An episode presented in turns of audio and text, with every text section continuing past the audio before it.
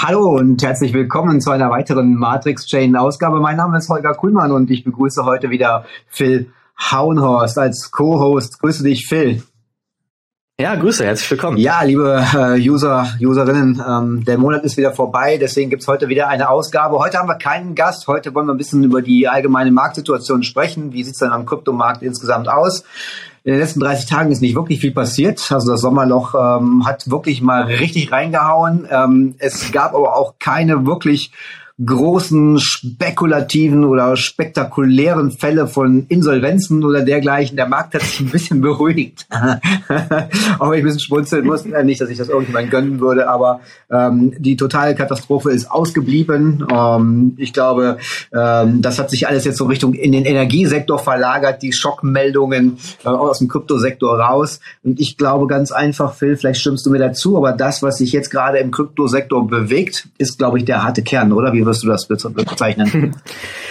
Ja, absolut. Also ich glaube, die Leute, die jetzt nur rein immer für die Spekulationen dabei sind, die sind schon vor Wochen ausgestiegen in der Form und die sehen, okay, das konsolidiert eigentlich alles nur, gerade auch bei Bitcoin beispielsweise sieht man das oder noch stärker, glaube ich, bei XRP. Ich glaube, der bewegt sich nur zwischen 33 und 36 Cent seit Wochen, auch wenn ich da mir fast jeden Tag den Chart angucke. Also da passiert wirklich überhaupt nichts und die Leute, die da jetzt aktuell wirklich noch am Start sind, das ist das sind wirklich die Leute, die ja in it for the tech sind, wie man so schön sagt, oder natürlich natürlich auch einfach wissen, dass es langfristig irgendwann auch wieder hochgehen muss. Je länger die Konsolidierungsphase ist, desto weiter ist dann natürlich das, oder desto weiter lädt sich diese, ja, diese Feder quasi auf, dass man dann hochspringt, ne? Hoffentlich. Natürlich weiß man immer nicht, was da abgeht. Aber es gibt gerade auch makroökonomisch neben Krypto auch andere Faktoren, wo man sagt, okay, da schauen viele Leute eher auf den Energiesektor, da schauen viele Leute eher auf Geldpolitik insgesamt, mit Inflationsrate beispielsweise auch. Und da ist jetzt aktuell bei den meisten Leuten nicht so viel Platz für Krypto im Kopf. Ja, in der Tat. Ich meine, wir müssen ja auch alle gucken, dass wir unsere Schäfchen im Trocknen haben. Wir gehen mal kurz durch. Bitcoin rangiert gerade noch bei 20.484 Dollar heute. Ein klein wenig im Plus in den letzten 24 Stunden. Genauso Ethereum, also die Märkte sind heute wieder so ein bisschen aufsteigend. Bei Ethereum ist ganz interessant, da steht der Merch äh, jetzt bald äh, am Start und da gibt es in der Ethereum Community natürlich auch so ein bisschen ähm, ja Knatsch könnte man sagen. Der eine möchte nicht vom Proof of Work auf Proof of Stake äh, wechseln mhm. und äh, das könnte auch recht interessant werden, glaube ich, äh, was danach passieren wird. Äh, da gibt es auch Spekulationen, dass die Miner dann äh, durchaus vielleicht auch auf Ethereum Classic setzen könnten. Ja, das wäre auf jeden Fall sehr spannend, wenn sie da sagen, okay, wir forken quasi, also entweder gehen sie auf Ethereum Classic. Das Interessante ist ja, ich habe das letztens erst gelernt, warum es eigentlich Ethereum Classic gibt, weil damals ein Hack passiert ja, ist, den man eigentlich so nicht haben wollte und ja, deswegen hat man das Ganze einfach dann war. damals. Ganz interessant. Ah, okay. Ja, das war die Geschichte mit dem DAO. Äh, die würde ich euch über meinem Link äh, unten äh, verlinken tatsächlich. Ähm, da ging es nämlich um eine DAO. Ähm, mir fällt der Name von dem nämlich gerade nicht ein, aber ich wollte mit ihm tatsächlich mal Kontakt aufgenommen haben. Das war nämlich super interessant. Da hatte jemand eine richtig gute Idee gehabt und ähm, ja, super, super spannende Geschichte. Ähm, deswegen gab es dann Ethereum Classic. Also äh, da war ein Deutscher mit beteiligt, wenn auch äh, nicht ganz gewollt. ja, genau. Und ich denke mal, es wird auf jeden Fall spannend, wenn sich die Meinungen dazu entscheiden sollten, auf ein anderes Netzwerk beziehungsweise auf eine andere Version von Ethereum zu gehen. Ob sie das Netzwerk nochmal forken oder ob sie auf Ethereum Classic gehen, ist da ja in der Form egal. Zumindest wäre es dann auf jeden Fall eine krasse Abspaltung und man würde auf jeden Fall sehen, dass da einiges an Volumen einfach weggeht natürlich, weil gerade Ethereum ja einfach davon lebt, dass da so viele Leute sind, die bauen, die Community ist sehr stark darauf und dass es auch so einfach ist. Wenn man das aber, sagen wir mal, zum Beispiel halbieren würde, dann wäre natürlich ein großes Loch da reingerissen und deswegen wird sehr spannend, wie da die meisten Leute reagieren, auch wenn ich natürlich sehe, dass da viele Leute nicht mehr zurückrudern können, weil sie einfach ihre Ethereum in diesem Staking Contract, also diesem Ethereum V2 Contract gelockt haben und ich glaube, das wird auch über anderthalb Jahre erst dann wieder ausgeschüttet. Also die können ja nicht mal mehr zurück, selbst wenn sie jetzt wollen würden, die meisten. Ich kann es ein Stück weit auch nachvollziehen, dass, äh, dass die Miner-Gesellschafter dann natürlich hingehen wollen und äh, noch Interesse daran haben, äh, weiter zu meinen. Ich meine, es ist eine Milliardenindustrie, machen wir uns nichts vor. Auch das ganze Equipment hat richtig Geld gekostet. Äh, und da will man natürlich nicht von heute auf morgen, okay, die Vorbereitungszeit war natürlich schon relativ lang, aber man möchte auf dieses Geschäft natürlich nicht verzichten. Äh, für alle, die es nicht wissen und neu im Crypto-Space sind, ähm, Ethereum ist noch ein Proof-of-Work-Konsensmechanismus, das sehr, sehr rechenintensiv ist. Dafür das Netzwerk aber relativ äh, sicher ist und die schalten jetzt halt um auf Proof of Stake Konsensmechanismus und verbraucht dann ungefähr 900 mal weniger Energie als zum jetzigen Zeitpunkt. Ist natürlich ein, ein, ein Pluspunkt, wenn man äh, aus ökologischer Sicht das Ganze betrachtet. Allerdings aus Sicherheitsgründen oder sicherheitstechnischen Aspekten betrachtet, äh, ist Proof of Work, Konsensmechanismus, unter dem ja auch Bitcoin arbeitet, einfach äh, sicherer. Da hat man dieses sogenannte Trilemma, was dabei entsteht. Aber das ist, glaube ich, für, für Anfänger etwas zu, zu intensiv, ähm, das jetzt ganz nochmal auseinanderzuklamüsern.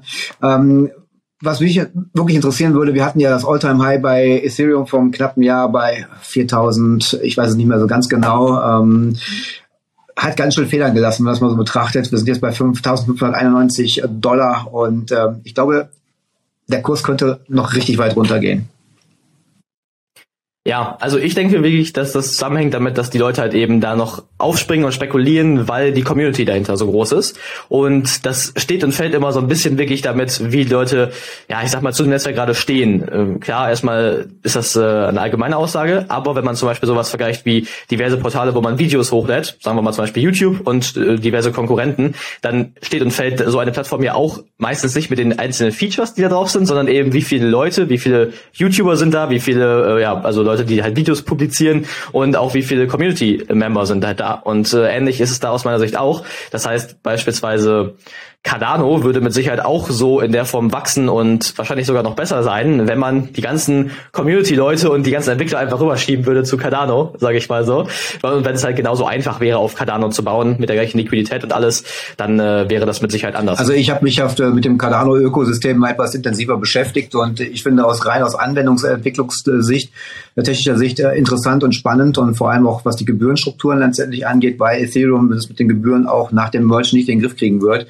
Und und das halte ich einfach dauerhaft für, für, echt schwierig. Also ich würde jetzt, wenn ich jetzt neue Projekte launchen möchte, nicht auf, auf Ethereum gehen, weil äh, das, das Gebührenproblem wird sich ja einfach nicht lösen. Und äh, da musst du halt wirklich über Skalierungslösungen von, von, von äh, Zweitlösungen äh, drüberlegen, damit du am Ende des Tages einfach äh, ja mit weniger, mit weniger Gebühren rechnen musst. Ähm, das passt für mich irgendwie nicht ganz zusammen. Deswegen würde ich aufgrund, auch weil es einfacher ist, bei, bei Karl Hano da etwas umzusetzen, auch eher auf, auf Cardano setzen.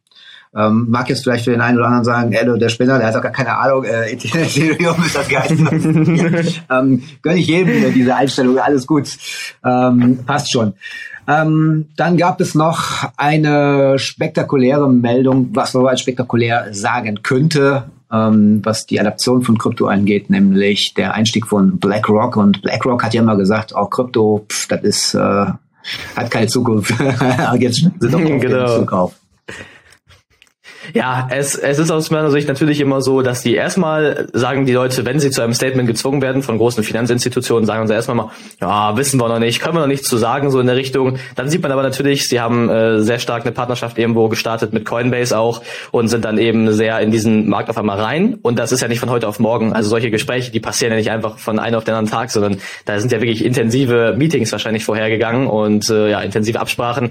Das heißt also, in der Zeit, wo sie wahrscheinlich gesagt haben, oh, Krypto ist ist noch nicht so unser Ding. Da werden sie wahrscheinlich schon äh, in Gesprächen gewesen sein, auch mit Coinbase beispielsweise. Und äh, das zeigt natürlich einfach, dass sie bis zu dem Tag, wo sie es dann wirklich ankündigen, tatsächlich alles immer im Verborgenen äh, machen und dass es da eigentlich wenig Anzeichen für gab. Jetzt sind sie aber drin und das ist natürlich für viele erstmal ein ja gewisses positives Signal, weil die sagen, okay, ist natürlich eine Riesenfirma und die wollen da erstmal jetzt so ein bisschen mitmischen im Kryptomarkt. Heißt aber natürlich auch in gewisser Weise, dass da andere, also dass da natürlich andere Kapitalsummen reinkommen und dass die natürlich auch eine gewisse Macht haben. Ne? Also die haben natürlich auch einfach deutlich mehr Geld als ja andere normale Firmen, sage ich mal. Und wenn die dann sich mal entscheiden, oh, jetzt verkaufen wir mal einfach ein bisschen schnell, haben sie natürlich auch deutlich mehr Impact auf den ganzen Markt, als äh, wenn wir beide jetzt verkaufen würden. Ja, in der Tat. Ähm, ich meine, äh, aus, aus rein aus Investorensicht finde ich das äh, natürlich sehr, sehr positiv. Wenn man jetzt allerdings nach der Philosophie geht äh, von Satoshi Nakamoto, ähm, entspricht das natürlich nicht genau nicht dem, was, was er eigentlich damit wollte, bezwecken wollte. Sondern äh, jetzt wird ähm, Bitcoin der Spielball quasi der der, der großen Investoren und äh, das missfällt auch vielen in der Community, wie ich das so sehen konnte. Ähm, ich glaube, die Bitcoin-Maximalisten finden das, glaube ich, gar nicht so lustig, aber als äh, Kleininvestor oder Privatinvestor, so wie wir jetzt zum Beispiel unterwegs sind, ist das, glaube ich, ein positiver Effekt. Wenn man mal auf die nächsten fünf, sechs Jahre sieht, äh, wird sich mit Sicherheit einiges am Markt tun und BlackRock als einer der größten äh, Vermögensverwalter der Welt ähm, wird damit Sicherheit die Partizipation richtig vorantreiben. Ja, das auf jeden Fall. Es geht ja immer um Adaption und die sehen wir schon in vielen Ecken und Enden. Natürlich werden die mit Sicherheit auch im Thema CBDC irgendwann mitwirken. Das ist ja immer so ein Thema, was uns alle noch begleiten wird, auch in den nächsten Jahren immer intensiver wird. Und gerade da sehe ich auch, dass sie in Sachen Anlage und auch eben CBDCs da mit Sicherheit ihre Finger mit im Spiel haben werden und einfach dafür sorgen, dass das alles nach deren ja, nach deren Sinn quasi. Ja, wo du CBDCs nämlich gerade sagst, das hat, es gab ein interessanten, interessante äh, Statement von Quincy Jones zum Beispiel, äh, der gesagt hat beim Thema CBDCs, CBDCs werden das für die Blockchain oder die Kryptoindustrie sein, das, was Smartphones fürs Internet gewesen sind. Würdest du dem zustimmen? Also ich finde es ein bisschen schon extrem die Aussage, weil natürlich ist das Smartphone ein ein sehr starker Schlüssel gewesen, um diese Adoption voranzutreiben vom Internet. Also jeder hat ja ein Smartphone eigentlich so. Ähm, und ich kann auf jeden Fall verstehen, was er natürlich meint. Ich bin aber der Meinung, dass Decentralized Finance eigentlich so ein bisschen mehr das ist, was uns alle auf die Blockchain bringt, äh, wenn man das in, an genügend Stellen ausbaut. Also wenn genügend Firmen natürlich mitmachen, wenn man auch im Supermarkt irgendwie mit Kryptowährungen zahlen kann, dann wäre es aus meiner Sicht diese Massenadaption. Aber natürlich, wenn wir gezwungen werden, CBDCs zu nutzen, dann äh, könnte man natürlich sagen, okay, klar, wenn jeder gezwungen wäre, ein Smartphone äh, zu haben, dann äh, wäre die Internetadoption wahrscheinlich auch schneller vorangetrieben worden. Ja, ja. ähm, Samsung möchte ja auch eine eigene Exchange äh, ins Rennen bringen, tatsächlich. Äh, und da verspreche ich mir auch eine ganze Menge von, weil Samsung natürlich auch eine große Followerschaft hat am Ende des Tages, einen großen Kundenkreis. Und da ist die Adaption am Ende des Tages auch riesengroß. Und da kenne ich, also da stelle ich mir für, für Samsung persönlich auch jede Menge Use Cases vor. Ähm, ein, ein Thema gab es noch tatsächlich, äh, der so ein bisschen Angst im Markt gemacht hat oder immer noch Angst macht. Was passiert denn jetzt mit Mt. Gox, mit äh, den Bitcoin, die jetzt quasi auf den Markt geschmissen werden? So wie ich das jetzt richtig mitbekommen habe, will man, äh, will man das unter Verschluss halten, wie viel Bitcoin zu wann, welchem Zeitpunkt rausgehen, damit kein dramatischer Abverkauf am Markt stattfinden kann. Also es gab da wohl sehr viele FAT-Meldungen diesbezüglich. ähm, soll wohl irgendwie alles an einem Tag raus und der Markt würde dann komplett zusammenbrechen, Bitcoin runter auf 10.000 Dollar. Ähm, das, das kennen wir ja, das, das Schauspiel. ja, genau. Also ich habe auf jeden Fall auch einiges gesehen von Leuten, die wirklich gesagt haben, ja, äh, die verkaufen das morgen, äh, bis hin zu Leuten, die gesagt haben, die haben schon verkauft, bis hin zu Leuten, die gesagt haben, das wäre alles äh, OTC, also quasi nicht durch den Markt, äh, dass die Verkäufe da nicht durch den Markt getätigt werden. Also da gab es echt verschiedenste Theorien. Im Endeffekt wird es wahrscheinlich irgendwo eine, eine Mischung sein, wie du schon sagst, dass die einfach halt nach und nach so ein bisschen was verkaufen. Vielleicht haben sie schon ein bisschen was verkauft. Vielleicht ist es auch schon so ein bisschen eingepreist in den ganzen äh, Preis. Also vielleicht haben die Leute, die jetzt letztens von 23.000 oder 25.000 aus verkauft haben, auf jetzt 19.000. Vielleicht war das schon so ein bisschen dieser Drop, der da, äh, ja, ich sag mal, im Raum stand. Im Endeffekt kann man es nicht wissen, aber es ist auch aus meiner Sicht schwer, immer da richtig zu handeln jetzt als Investor. Also wenn man sich da jetzt keinen Stress mitmachen will, dann würde ich sagen, kann man da einfach so seinen Kurs weiterfahren und sollte jetzt nicht sich speziell nach diesem Ereignis irgendwie ausrichten. Ich glaube, so großartige Panik brauchen wir auch gar nicht mehr bekommen. Äh, gucken wir einfach mal auf Tesla, als die Milliarden in Milliardenhöhe Bitcoin abgestoßen haben, ist am Markt nicht wirklich viel passiert. Ähm, von daher alles gut. Äh, die, die Zeiten sind, glaube ich, jetzt vorbei und ich sage ja gerade auch, äh, ich glaube, das, was jetzt im Markt drin ist, das ist wirklich der harte, äh, harte Kern. Es können jetzt eigentlich nur die Neuen noch hinzukommen, die neuen Enthusiasten und äh, zukünftigen Spekulanten bin gespannt, was da noch passiert. Wir hatten, äh, oder du hast mir einen Artikel geschickt, der mir echt die, die Schuhe ausgezogen hat, wo ich gedacht habe, das kann eigentlich gar nicht so wahr sein. Äh, wir reden äh, vom Avalanche-Skandal. Ähm, den, wie du schon sagtest, die Hashtags, die schwirrten durch Twitter und äh, der Avex ist ein solides, äh, solides Projekt. das guckst du dir jetzt mal nicht an. da ist ja völlig entgangen, was da eigentlich wirklich passiert ist. Vielleicht äh, hat der eine oder andere in der Community mitbekommen. Äh, Avex äh, hat äh, sich zusammengeschlossen mit einer Anwaltskanzlei und äh, auf perfide Art und Weise versucht, so seine Mitbewerber am Markt auch rauszukegeln und äh, schädigt damit nachhaltig die Blockchain-Industrie. Ähm, vielleicht kannst du noch mal was dazu sagen. Ja, absolut. Also Avalanche hat sich eben, wie gesagt, mit einer anderen Anwaltskanzlei zusammengetan, die in dem Moment, äh, es war eine Person, die auf ihn zugekommen ist und hatte gesagt, hey, ich habe die, die Vision hier von einer neuen Anwaltskanzlei quasi und äh, wenn du mir Anteile und äh, ja, ich sag mal, die Möglichkeit gibst, früh der, deinen Coin zu kaufen, beziehungsweise einfach da mir for free quasi deinen Coin gibst, große Anteile, dann können wir zusammen die andere, ja, die anderen Mitbewerber in dem Markt verklagen. Und ich glaube, aktuell laufen sogar 25, 25 Sammelklagen. 25 Sammelklagen. oh ja, okay. Wie das überhaupt ist, Sammelklagen. Und das, das Recht in den USA ist, und was das Ganze so, so interessant und spannend am Ende des Tages macht, also ist übrigens die Kanzlei Rock Friedman, äh, die äh, mit Avalanche zusammengegangen ist, ähm, wenn du eine Sammelklage machst in den USA, hast du das Recht, ähm, unter einer bestimmten Gesetzeslage in den kompletten Schriftverkehr, in Social Media, in, in die Technik, in, in allen Transaktionen und Transfers reinzuschauen und dir quasi Insider-Informationen rausziehen kannst. Ähm, deswegen ist Russell Friedman äh, der Experte quasi am Markt, einer der Top Ten Experten am Markt und wissen natürlich, was da draußen genau abgeht. Das perfide an der ganzen Geschichte, und das dürfte die XRP-Community vielleicht ein bisschen schockieren, Brett Garlinghouse Haus hat sich ebenfalls auf Rockshore und Friedman eingelassen, auf den Rat doch eine, eine äh, Kanzlei zu gründen, äh, eine Rechtsabteilung zu gründen unter einem anderen Firmennamen, um ebenfalls so vorzugehen. Aber du hast vorhin zu mir gesagt, Brad Garlinghouse hat dem widersprochen. Ne? Auf Twitter hat er gesagt, dass er A, die Person nicht kennt äh, und auch nie solche Gespräche stattgefunden haben. Natürlich muss man dazu sagen, ich glaube, jeder wird das erstmal sagen. also das ist natürlich jetzt keine, keine gro kein großer Beweis, wenn er einfach sagt, nö, ist nicht passiert. Insgesamt muss man da wirklich einfach schauen, okay, ich halte es nicht für unrealistisch, dass das passiert ist. Zumindest, dass äh, dieser Typ damals auf Brad Gardinghaus zugegangen ist und gesagt hat, ey, das wäre eine gute Idee, lass das mal zusammen machen und investier doch mal bitte in mich, so in der Richtung. Ob Brad Gardinghaus das Ganze am Ende getan hat und ob es da Verbindungen gibt, das müsste man aus meiner Sicht ja nachweisen können in gewisser Weise, wenn es eben dann äh, die Kanzlei nochmal unter anderem Namen gibt und wenn da irgendwie mal was in Verbindung mit Brad Gardinghaus war, dann aus meiner Sicht ist das halt gesichert, dass da mal was stattgefunden hat. Auf der anderen Seite kann man, oder habe ich die Vermutung, dass ähm, diese Kanzlei das damals damals gemacht hat, um so ein bisschen interessanter zu wirken. So in Richtung, hey, wir sprechen auch mit Brad Garlinghouse, aber wir können es jetzt mit euch machen, mit AVEX, äh, dann könnt ihr es quasi vor Ripple machen. So, das wäre so ein bisschen mein Angle wahrscheinlich, ähm, so wie man es halt dann machen könnte. Aber ich halte es auch nicht für komplett ausgeschlossen, dass Brad Garlinghouse da nicht auch irgendwie damals back in the days irgendwas mitgemacht hat, ja. Das äh, noch etwas perfides an der ganzen Geschichte ist ja, dass äh, diese Anwaltskanzlei quasi auf Avalanche einen Token rausbringen will, der quasi den Investoren die Möglichkeit gibt, in zukünftige Klagen zu investieren und an den Gewinnen zu partizipieren. Also noch geschmackloser geht es gar nicht.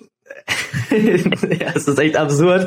Also ich, ich muss echt so ein bisschen lachen, wenn ich denke, dass das ist, wo uns Blockchain mal hingebracht hat, dass wir quasi Klagen on-chain jetzt, äh, also dass man Klagen in Real Life macht und on-chain dann die Gewinne irgendwie aufteilt oder so. Ist schon ein bisschen absurd, wenn man drüber nachdenkt und wie du auch schon sagst, so ein bisschen morbid geschmacklos, trotzdem aber auch irgendwie irgendwie schon sehr lustig, wo das Ganze uns hingeführt hat. Also ich würde definitiv niemals in solch ein Projekt investieren. Ähm, ich, das erste, was ich machen würde, ist auf Avalanche Short mhm. gehen. Also, weil ich hoffe doch wirklich, äh, dass, äh, dass äh, das Konsequenzen haben wird. Ja, ähm, zu dem äh, CEO und einer der Gründer von ähm, Avalanche äh, wird ja auch gesagt, der, also Emin Günsira, äh, dass er der FETO angehören würde, also dieser Fethullah Gülen Bewegung in der Türkei Türkei, die damals äh, 2016 für den äh, Putsch in der Türkei maßgeblich mitbeteiligt gewesen sein soll, äh, wirft nochmal ein zusätzliches äh, schlechtes Licht auf Avalanche.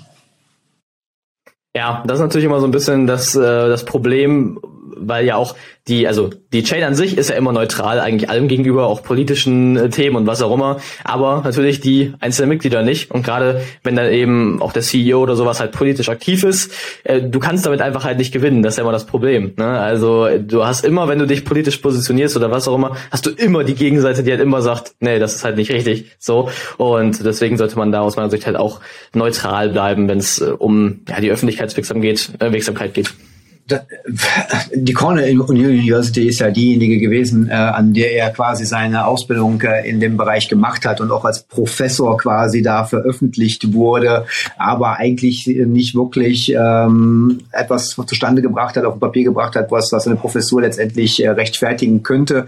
Weswegen halt ähm, aberkannt hat man es das nicht, aber zumindest wird er nicht mehr öffentlich so äh, geführt.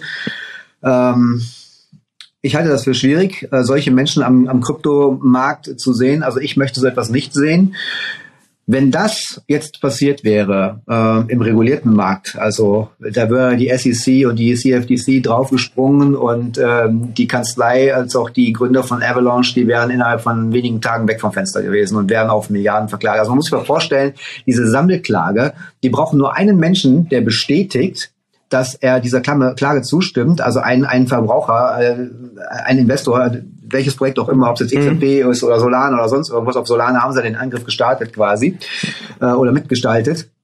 Ähm, und die brauchen nur einen Menschen. Und du kannst dich als Unternehmen, als, als Beklagter, kannst du dich dagegen nicht wehren. Also du kannst die Klage nicht abweisen lassen, sondern du musst diesen Prozess durchlaufen. Du musst alles offenlegen und kannst auf Millionen verklagt werden und bist erstmal, äh, unter, unterhältst erstmal die SEC und die CFTC, die sind erstmal mit dir beschäftigt und haben keine Zeit, dann in dem Fall sich mal bei Avalanche mal ganz genau anzugucken, was da eigentlich so passiert. Ja, das ist wirklich heftig und gerade mit 25 Klagen, da überlädt man das Gericht ja auch einfach komplett mit Arbeitsaufwand in gewisser Weise. Und wenn da so viele Sachen parallel laufen, da kannst du echt die Konkurrenz schon wirklich nachhaltig schaden und erstmal sagen, ja, jetzt äh, müsst ihr uns erstmal hier alles offenlegen und alles geben, was wir wollen. Am Ende haben wir vielleicht keinen Punkt, hm, who knows, aber zumindest habt ihr erstmal den ganzen Aufwand, ne? Also wirklich, ähm, das sind, äh, also möchte nicht näher darauf eingehen, was ich davon halte, nämlich nicht wirklich viel, also ethisch betrachtet sehr, sehr schwierig. Es gibt wirklich ja. Zeit für regulatorische Klarheit, was den Fall angeht, nämlich das XRP, äh, der Fall äh, Ripple gegen die SEC, langsam aber sicher mal zum Ende kommt. Ähm, was denkst du, wann, wann kann es da soweit sein? Also viele Leute handeln ja so Ende des Jahres oder Anfang nächsten Jahres da als realistischen Zeitpunkt. Ich bin der Meinung, es ist immer halt so ein Spiel, dass die SEC das so lange schiebt, bis sie oder wir sehen das immer ganz schön, sobald ein Coin irgendwo in Richtung Mainstream-Adoption kommt, sei es jetzt Banken, sei es auch irgendwo mit ETFs zum Beispiel, war das ja früher auch ein Thema, dann kommen sie erstmal auf den Plan und sagen, nee, nee, nee, erstmal langsam und verklagen ja. erstmal. Ne? Also sie, sie verklagen immer erstmal so ein bisschen den, der am schnellsten ist. Ich glaube, XLM haben sie auch gerade irgendwie so ein bisschen, oder MoneyGram haben sie eben irgendwie auch gerade wieder so ein bisschen auf dem Schirm. Und es ist natürlich erstmal positiv, weil wir wissen, okay, Ripple war A, sehr schnell und war so ein bisschen die, die führende Position da. Ne? Das ist schon mal erstmal aus meiner Sicht positiv. Auf der anderen Seite muss ich aber auch sagen, es ist super schwer und ich hätte dir auch vor einem Jahr gesagt, dass es nur noch ein halbes Jahr wahrscheinlich braucht oder so. Und äh, genauso sitze ich jetzt hier und sag dir, ja, wahrscheinlich Ende des Jahres, Anfang nächsten Jahres. Wenn es aber Ende nächsten Jahres ist, dann äh, würde es mich jetzt auch nicht so wundern, weil es einfach darum geht, wie schnell ja, die SEC halt das bekommt, was sie wollen, beziehungsweise wie lange sie es halt noch rauszögern können. Und äh, da muss man einfach sagen, man kann es nicht genau wissen, aber Ende des Jahres halte ich nicht für unrealistisch. Ich würde es mir auf jeden Fall wünschen, dass wir 2022 noch Klarheit haben, was den Fall angeht. Ähm, ich persönlich kann mir nur schwer vorstellen, dass, äh, dass äh, Ripple die Klage verlieren wird. Ähm, wenn doch, ja gut, äh, aber dann auch dann werden wir regulatorische Klarheit haben und dann wissen wir auf jeden Fall, wo da die Reise hingeht.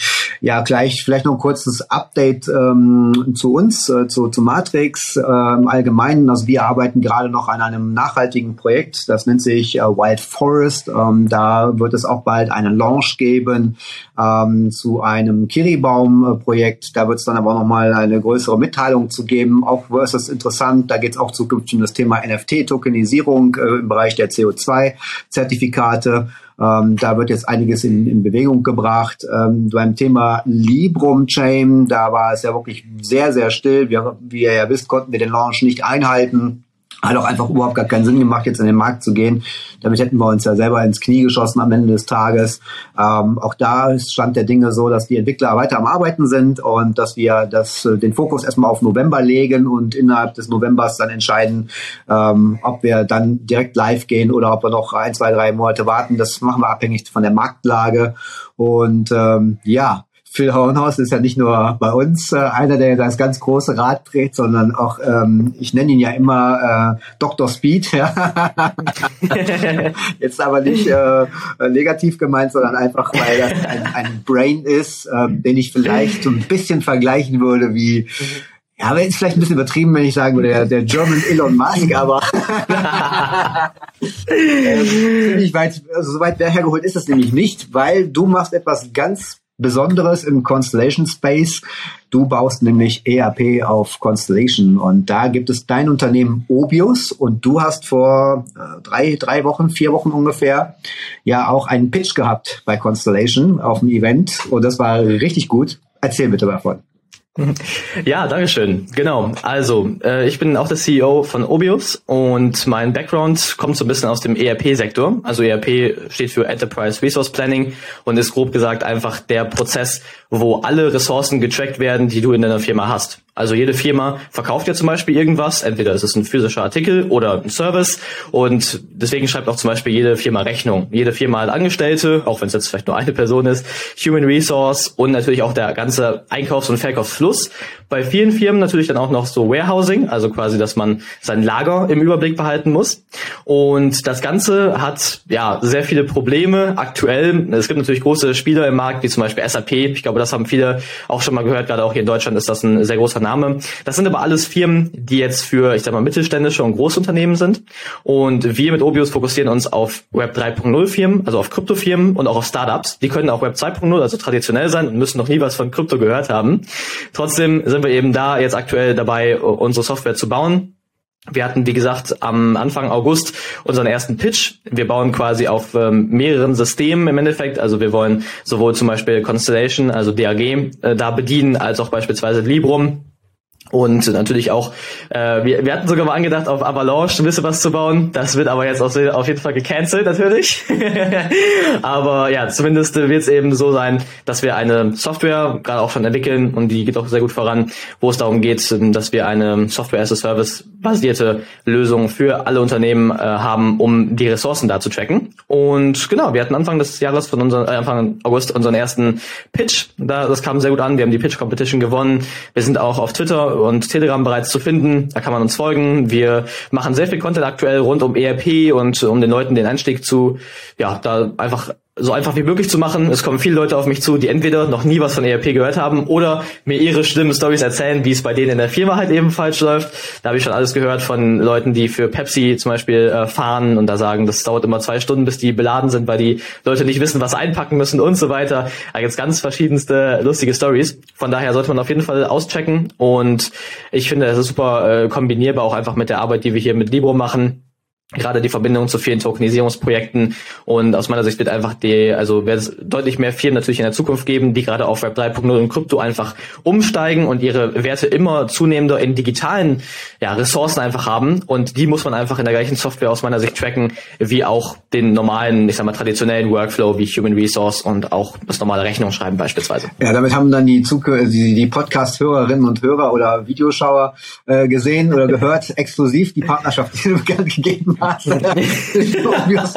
und Librum ja stattfinden wird, ja gerade im Bereich der Tokenisierung für die Web 3.0 Unternehmen, Firmen, auch Web 2.0, äh, ganz interessante Geschichte. Das sind einige Überschneidungspunkte, wo man sich wirklich gut ergänzen kann und deswegen macht diese Partnerschaft da auch einfach Sinn, äh, Librum da mit ins Constellation Space mit einzuführen und äh, das macht das Ganze am Ende des Tages nochmal ein, ein Stück weit ja interessanter auf jeden Fall. Ja, ähm, ich glaube, wir sind soweit eigentlich am Ende angekommen. Oder gibt es noch irgendeinen Punkt, den wir noch ausgelassen haben? Ich glaube nicht, oder? Ich glaube so nicht. Also wir haben vieles angesprochen, gerade auch mit AVEX war wirklich so ein bisschen das, äh, ich sag mal, schockierendste, was so in den letzten Tagen passiert ist. Wie du schon gesagt hast, es war wirklich sehr ruhig. Wir hatten wenig Insolvenzen, ja. wir hatten wenig Firmen, die, irgendwie große Probleme hatten, sage ich mal. Das dümpelt alles so ein bisschen vor sich hin. Aber dann jetzt letztens so ein bisschen dieser Skandal mit äh, Avalanche war jetzt wirklich so ein bisschen das Spannendste. Generell kann ich immer nur jedem empfehlen, natürlich aktuell im Markt ist die beste Zeit, um A, natürlich Ausschau zu halten nach guten neuen Coins. B, natürlich auch, um selbst was zu bauen, wenn ihr da interessiert seid. Es gibt gerade sehr viele Coins, die halt einfach auch Software Development Kits zum Beispiel rausbringen und das einfach so einfach wie möglich machen wollen, dass gerade auf denen gebaut wird. Von daher, wenn ihr da interessiert seid, das ist tatsächlich gar nicht so schwer, wie man vielleicht so denkt. Also da muss man jetzt kein super Programmierer oder Hackerman sein, um da irgendwie selbst mal ein bisschen was zu machen. Da gibt's viele Tutorials und da kann man sich echt innerhalb von ein, zwei Tagen viel Wissen aneignen, was einem dann selbst schon ähm, ja einfach einfach das Wissen und den Background gibt, um da einfach selbst viel zu bauen. Von daher, wenn ihr irgendwie eine interessante Idee habt, kommt auch gerne auf uns zu, sprecht mit uns, da können wir mit Sicherheit was machen, gerade auch auf Libum. Kann man einiges an Tokenisierungsprojekten bauen. Und wenn ihr sagt, ey, ich habe jetzt so ein bisschen mehr nur die Idee und vielleicht möchte man einfach mal drüber reden, sehr gerne, kommt auf uns zu. Exakt, also besser hätte ich es nicht sagen können, äh, das stimmt nämlich tatsächlich, also ich bin jetzt auch kein, ein, ein, kein erfahrener Programmierer, ich kenne mich äh, ganz, ganz, ganz grob oberflächlich nur aus in der ganzen Geschichte und ich habe mich da ausprobiert und mal durchgeklickt und mich mal intensiver mit der Materie befasst und äh, ich glaube, das ist kein Hexenwerk mehr. Ich glaube wirklich, dass wir in fünf Jahren so weit sind, dass jeder durchschnittliche Anwender in der Lage ist, auf Blockchain was zu bauen.